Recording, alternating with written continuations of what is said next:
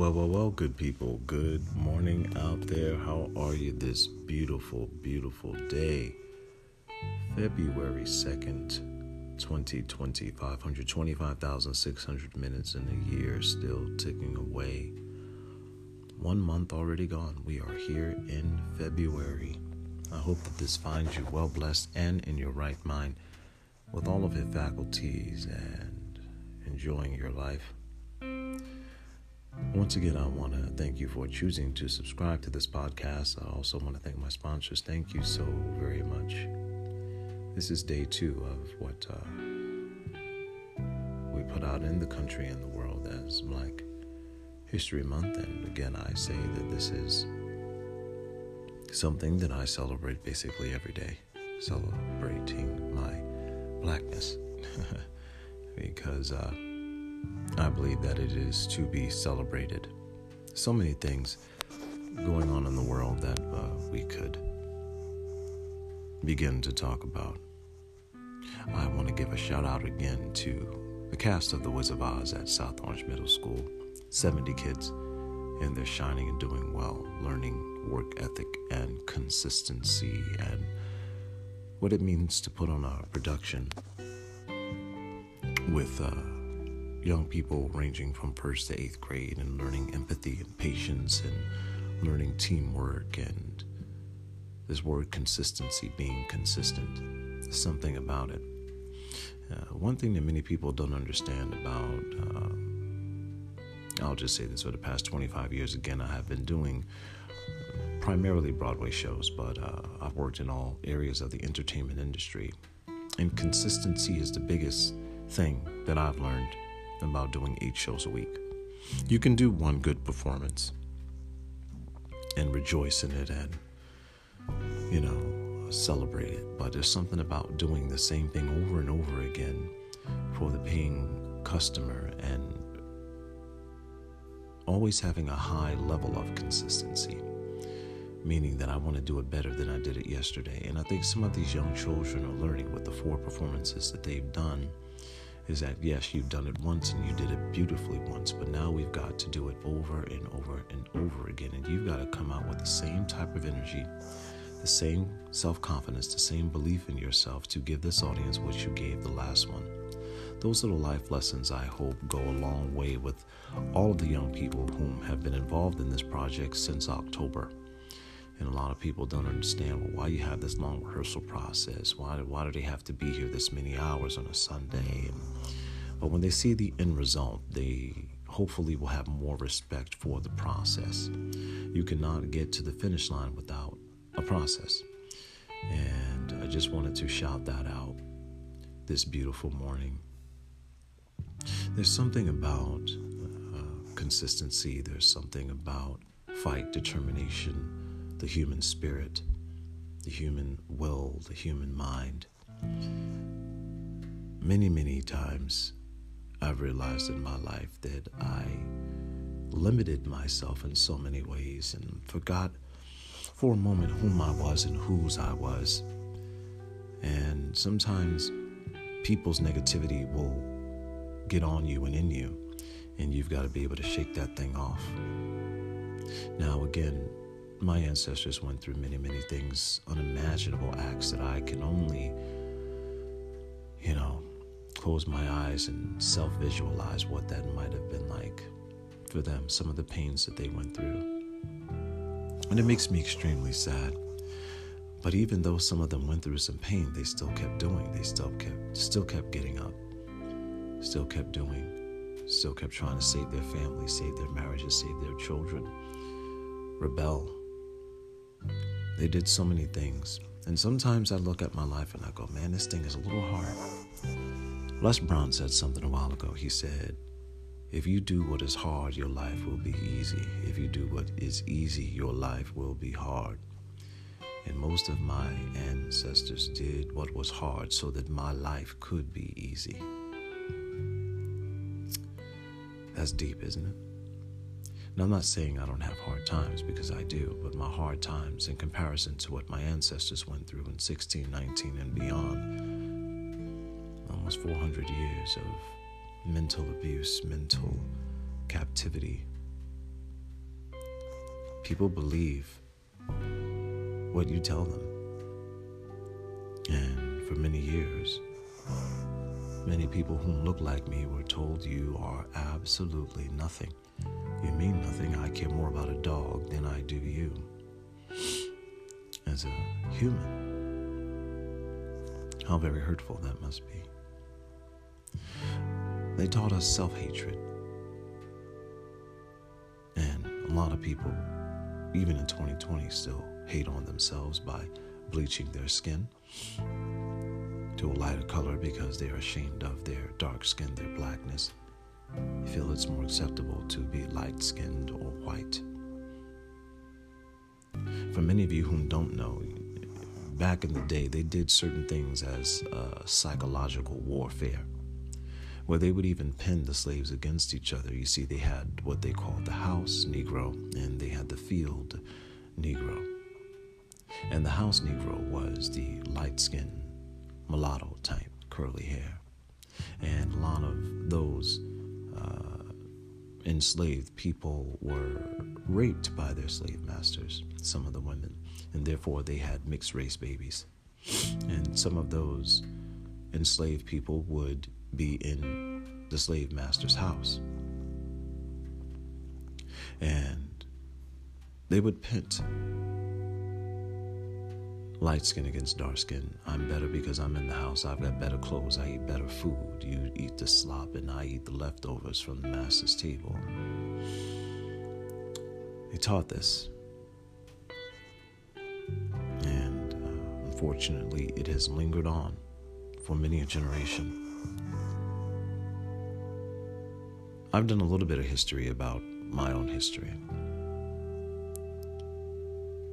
As I mentioned, I studied major world religions in college, and with that, studying in the seminary, you study world history, uh, which is a big part of the curriculum. And um, it's very interesting just how this whole thing came about. One day I'm going to read the Willie Lynch papers in its entirety on here, so you can understand what the psychological warfare were that people were up against at that time, and then still continue on in twenty twenty as far as mindset is concerned, because people get entrapped in word. We hear and we learn through words when we read them, when we hear them, correct? I think so. I told you I was going to bring you some poetry of uh, my mother-in-law, D. Freeman. Shout out to D. Freeman. Brother Freeman, what's up? So this is from poetry she wrote to On the Move, D. Freeman. Poetry she wrote to On the Move. Excuse the sound of the book. D. Freeman, beyond emancipation, we've come a long way. Black history, your history, my history. We gather to celebrate Black history and successes we've made, which are dear to me, maybe also to you. We gather to celebrate because over the years it's become the right thing to do. We gather to celebrate our movement beyond that noted date of emancipation. We gather to celebrate wholehearted love, brotherhood, cooperative participation. We gather to show appreciation for the brave souls who fulfill the covenant to move forward, never to relieve that despicable past. We gather to celebrate a time ancestors vowed to shake change from body, soul, and mind with the unique strength only they knew could toughen to last.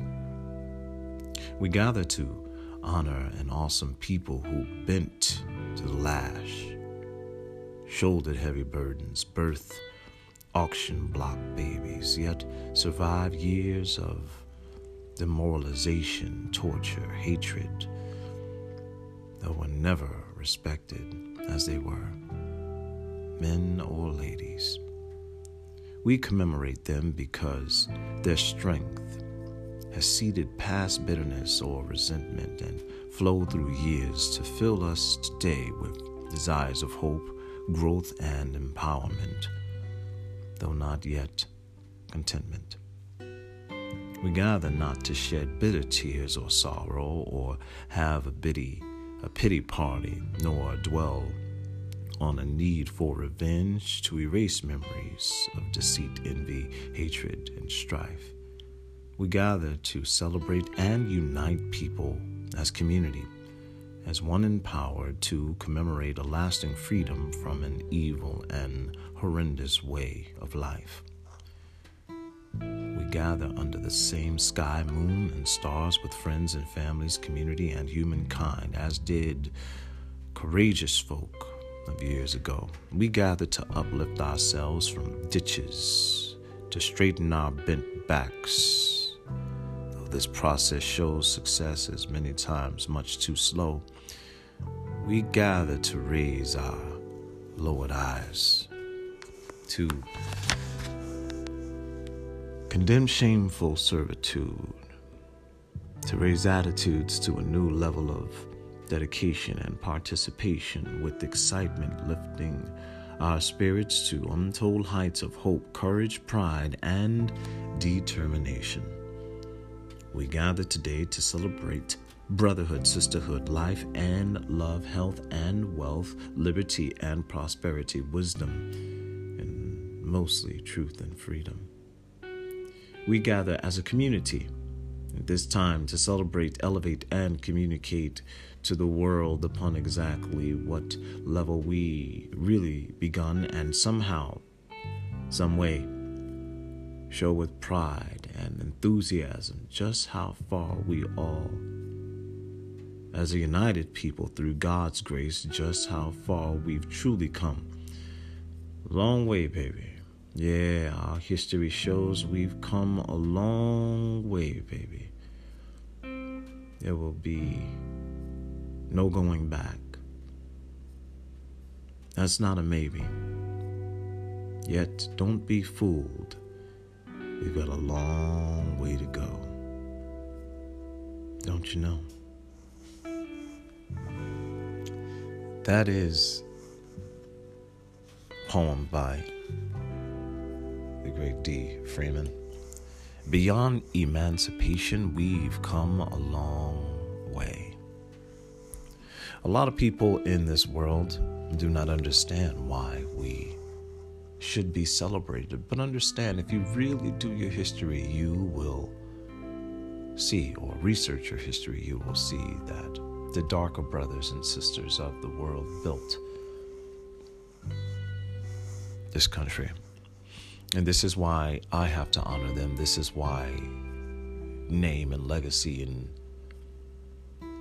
things like that, they mean so much to us. This is why, even in the home that I have, in the area that I live in, I take great pride in the home that I have. A lot of people say, well, why do you do your front lawn? Why don't you pay somebody to do it? Well, you know, I enjoy doing it because I have a certain type of pride. I'm proud that I'm able to actually be a homeowner in this country, when so many people were redlined and told they could never buy property, that they could only live in this certain area. I am very grateful to my ancestors for all that they endured, all of the beatings and all of the keeping your eyes down and not looking a person in their eye. I'm very, very grateful and indebted to them. We gather this month collectively to celebrate a history that is proud and strong, all of the brilliant inventors, all the things we use, which African-American hands and minds built, visualized, and brought forth to this world that we enjoy today. She says, we gather to show appreciation for the brave souls who fulfill the covenant to move forward. That's amazing. We gather to celebrate a time ancestors vowed to shake chains from body, soul, and mind, with a unique strength only they knew could toughen to last. You've got to be a tough person, and I'm sure they were tough. I'm sure they went through some things, and but they break off, and they broke off, those chains of oppression, those chains of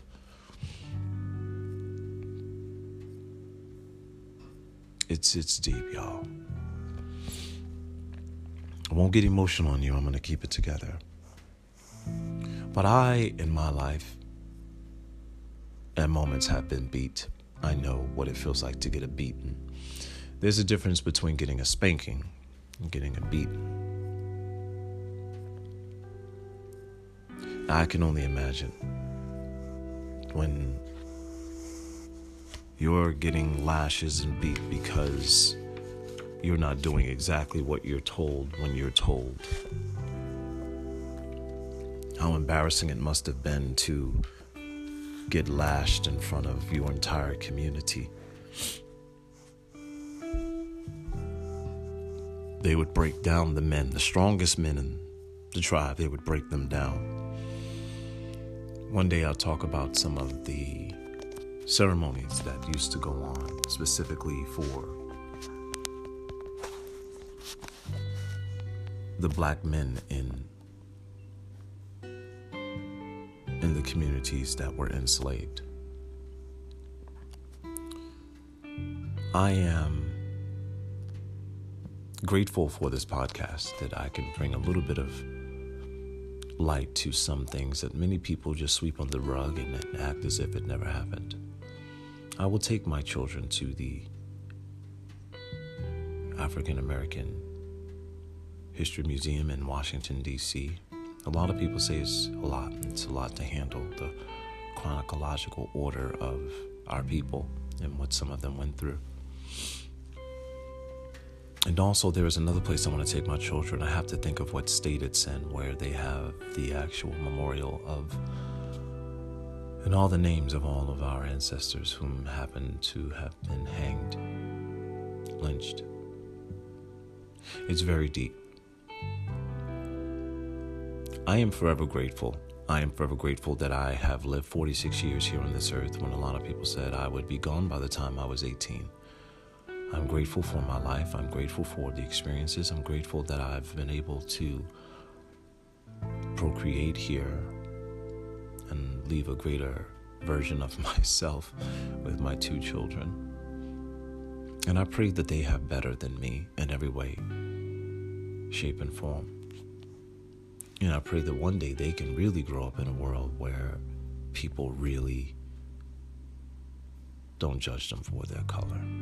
I hope that comes with this generation. I hope that they can break away from the cycle of monotonous, unnecessary stuff. Let's just say that. But I'm grateful to you for listening. I hope that some of this may open up your mind to something a little different. I've experienced all type of cultures. I've traveled the world. I've been to Italy, I've been to Germany, I've been to Paris, I've been to so many beautiful places and experienced so many different cultures. And it's amazing sometimes when I would leave this country how well I was treated as an artist. And I would come back here and people would just make me feel like I'm absolutely nothing. And in many ways they still do. And it's okay.